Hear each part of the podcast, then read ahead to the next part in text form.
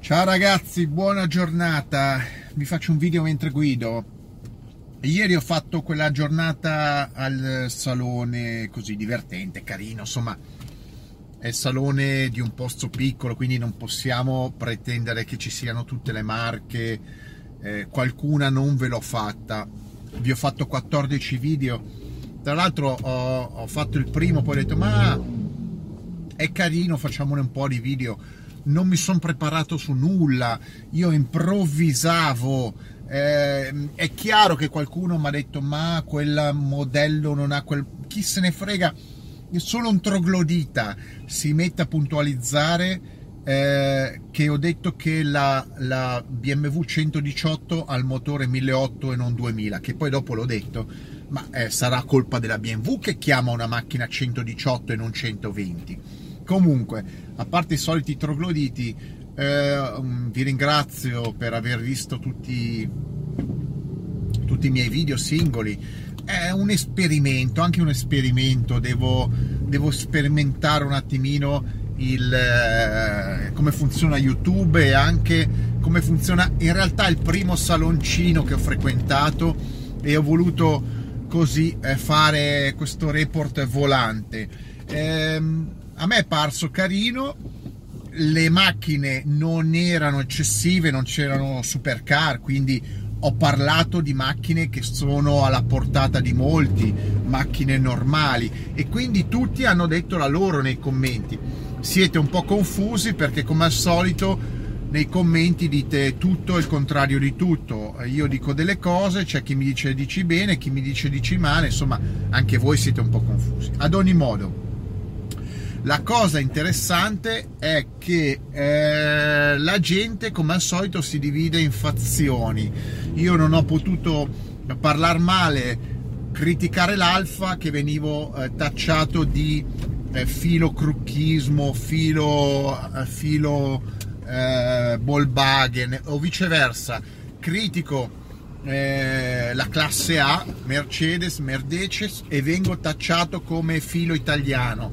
Critico la Lexus e non capisco niente di A. Eh vabbè, ma allora fate pace col cervello se non avete capito che io sono super partes.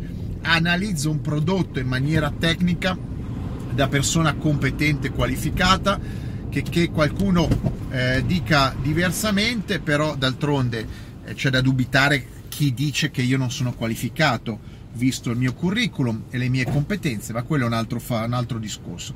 Sta di fatto che io posso, eh, mi permetto di criticare eh, qualsiasi macchina voglio e eh, voglia eh, e continuo a dire che il 90, 95% delle macchine oggi sono dei tombini ma- la maggior parte delle macchine eh, oggi al salone, a quel saloncino che, che, che, che, ho visto, insomma, di Tenerife, erano dei tombini. Mm, cosa mi rappresentano? Dei mezzi di, tras- di trasporto senza né anima, senza né parte, senza una reale funzionalità. Le macchine, come al solito, che colpivano di più erano il Wrangler perché era un fuoristrada, la 4C perché era un, eh, uno Spider, la Yaris eh, ibrida perché aveva la sua funzionalità di auto ibrida da città e poco la BRZ. Il resto sono una massa di SUV, eh, berline, mini SUV, eccetera, che vanno pesati, vanno pesati per il loro rapporto qualità-prezzo. Allora, eh, cerchiamo di metterci d'accordo. Eh, finché uno parla di Ferrari, Porsche, Lotus e compagnia cantante, c'è un prezzo di listino che magari non riflette neanche realmente la qualità del prodotto. Si paga l'emozione, si paga eh, la storia, si paga la particolarità di un componente, eh, la particolarità di un telaio, una performance e va bene, quindi la puoi anche sovrapprezzare. Ma quando tu produci un'auto di serie che ha delle caratteristiche di auto di, ma per la massa, come può essere la Fiat 500, come può essere la Giulia, la classe A, eh, la Ford Fiesta, eccetera, tu non puoi esimerti da mettere sulla bilancia il rapporto qualità-prezzo. Eh, quando io dico che la Citroën ha un buon rapporto qualità-prezzo è perché fa delle macchine con un buon rapporto qualità-prezzo. Fanno quello che devono fare, sono dei tombini, hanno dei materiali magari economici, ma costano anche poco. Eh, non l'ho riscontrato a differenza di molti altri, ad esempio nella Lexus, ma stupito in negativo. Qualcuno se la prende male si faccia eh, un pensiero perché gli interni della Lexus eh, da 60.000 euro, 70.000 euro hanno la stessa qualità pla- della plastica di una Yaris da 15. Il pensiero è quello. Ehm, oppure eh, critico la classe A perché si può criticare una macchina che eh, oggettivamente dal punto di vista stilistico uno la può piacere o non piacere, non dice niente di particolare, è una cosa già vista, ritrita.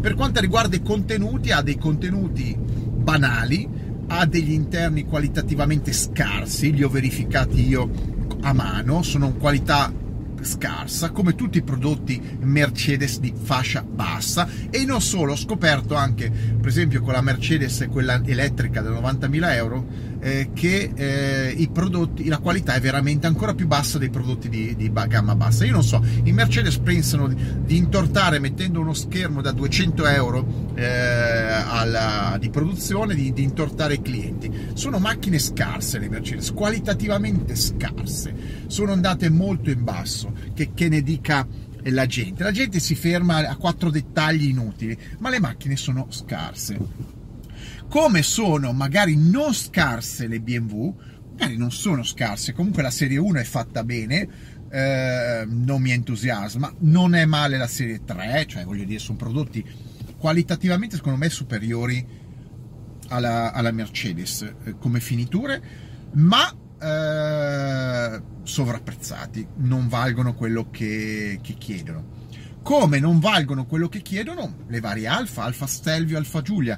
Io ho fatto notare che qua costano molto meno, le scontano le macchine, probabilmente una Giulia costa, vale 25.000 euro, 30.000 euro, non la compra nessuno, il valore è quello. E ripeto, la qualità delle, delle Alfa Romeo è scarsa, non è, cioè scarsa, è mediocre, è meglio sicuramente della, della, della, della Mercedes, ma non è, è peggio di una, di una Peugeot, di una Volvo Qualcuno mi dirà, eh, ma il telaio dell'Alfa, ma chi se ne frega, questo qua era un salone dell'auto e le auto sono statiche, non si provano, quindi tu percepisci quello che è la macchina al suo interno, ergonomia, dettagli. La macchina non si, prova, non si prova, di conseguenza se io percepisco che una Peugeot è fatta meglio di un'Alfa, poi dopo uno le può anche provare le macchine ma io voglio vedere alla fine quanta gente compra l'Alfa per il telaio quando la velocità media di utilizzo di un'auto è 30 km orari. E trattasi di auto non sportive ma auto da famiglia o da rappresentanza.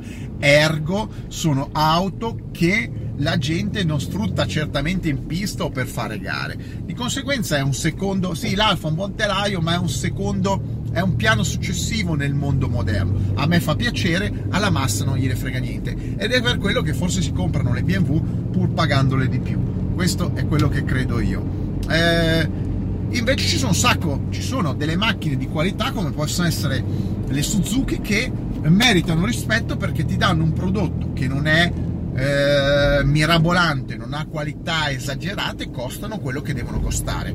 Eh, car- dall'altra parte ci sono comunque le Volvo che dovrebbero essere macchine snobbate dalla massa, invece io ho trovate qualitativamente ottime, costano come le BMW, forse anche meno, e mi chiedo perché la gente non compri le Volvo invece che la BMW e, e, e, o, compri, o, compri, quei tombini di, di, Mercedes. Tombini, guarda guardate la Mercedes ha veramente deluso la qualità mi ha deluso profondamente.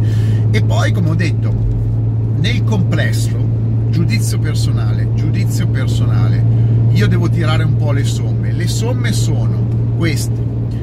Cosa so, cos'è cambiato delle auto negli ultimi 10 anni 15 anni per quanto mi riguarda praticamente nulla.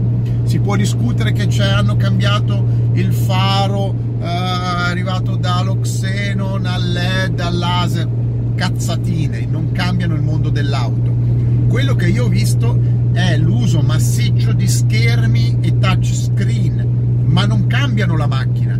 Sono interfacce che non hanno più, non hanno in realtà nulla a che vedere la macchina, infatti sono per la metà delle macchine sono appiccicate, gli schermi non sono neanche integrati nell'auto, sono appiccicati in malo modo.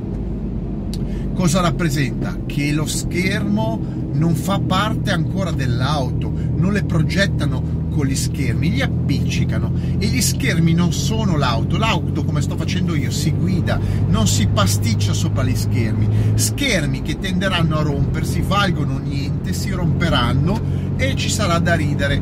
La sostanza è che l'interno di una macchina è fatto sempre da sedili, volante, plancia e strumentazione. Parte di questa strumentazione è digitale ormai, avrà i suoi problemi ed è quella che intorta la, la gente. È un po' come quando negli anni 80 uscì addirittura le prime macchine con, con, eh, con, la strumentazione a cristalli liquidi e poi dopo l'hanno messa via perché si rompevano, perché era inutile, eccetera, e sono tornati all'analogico. Adesso vanno i tablet perché c'è internet, c'è eh, eh, WhatsApp, tutte le menale, mappe, eccetera. Va bene, però la sostanza della macchina è che la macchina in 15 anni non è cambiata di una virgola, non è cambiata. I materiali usati per gli interni qualitativamente sono uguali, non, non sono cambiate, anzi per me in alcune macchine sono peggiorati. I lamierati, i vetri, i volani, i sedili, sempre la stessa cosa, sì, hai un accostamento, una plastica in più, un tessutino in più, una finitura di pelle differente, non cambia la sostanza, le macchine sono sempre le stesse. Cosa è cambiato semmai? È cambiato il quantitativo di elettronica che viene inserita alla base dell'auto. Aumentano i cavalli, aumenta l'elettronica, cambi eh, automatici a più non posso, quindi la macchina perde il fattore guida. Chi guida la macchina generalmente può essere un troglodita che non ha mai guidato una macchina, tanto la macchina ti porta in giro da solo, non devi fare niente.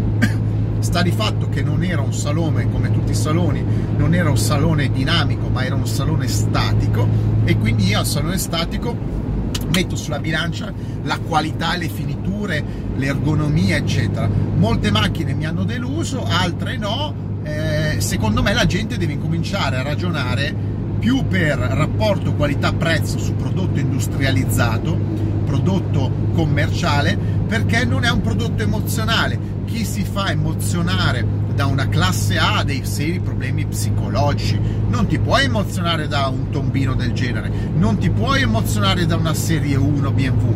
Ma che problemi avete? Non ti puoi emozionare da una Suzuki Swift. Non sono macchine emozionali, possono essere macchine più o meno utili, più o meno efficienti, più o meno prestazionali, più o meno costose, più o meno rifinite o di prestigio.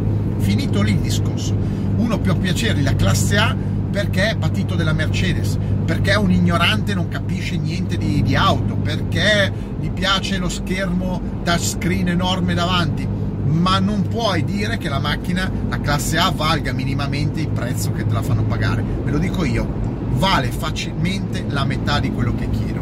E così via altri. Ve lo dico, quando qualcuno mi dice la Focus, la, Focus, la Fiesta ST, la Fiesta ST, tre cilindri, 200 cavalli in Italia costa 28.000 euro, ecco io non la comprerei a 28.000 euro. Qua da me costa 21, uno dice vabbè a 21 ci posso anche pensare, è una macchina che varrebbe di meno, ma a 28 è follia e così tante altre auto. Ragazzi, secondo me il, si è perso il senso si è perso il senso del, della spesa sull'auto. Ve lo dico da uno che ha speso macchine, soldi su macchine anche stupide, ma quelle macchine stupide hanno un significato e hanno una tenuta nel valore. Tutto quello che vedete oggi sono in produzione e in offerta, sono tutte macchine che si svalutano alla velocità della luce, vi costano 40.000 euro, dopo due anni non ve ne danno 20.000. Questa è la realtà dei fatti e l'utilizzo che ne fate è banale come tanti altri. Guardate quelli, quelli che compreranno l'X3M Competition 130.000 euro di macchina. Che ve lo dico, c'era la gente che, uh, i canari, uh, che bella questa X3M. A parte che non la sanno guidare, a parte che è un tombino mega galattico, 135.000 euro non ce li hanno neanche se si vendono tutti i familiari, eppure ci sbavavano sopra è una macchina inutile perché intanto a 120 andate consuma comunque tanto, in città andate come gli altri, dove andate con una macchina a 500 cavalli che pesa 2000 kg, è simbolo di potenza economica. Beh, sfruttatela meglio. Se avete 135.000 euro da, da buttare, chi compra un X3 eh, M è simboleggia, è, ha sì soldi ma li spende male, cioè è, un, è probabilmente un troglodita monetario, perché con 135.000 euro hai molte cose più interessanti senza dover andare su cose estreme, ma basta comprarsi una Porsche o qualche altra cosa Porsche ovviamente vera. Poi uno mi dice, eh ma a me serve il SUV. E beh, comprati un SUV da 30.000 euro, tanto la funzione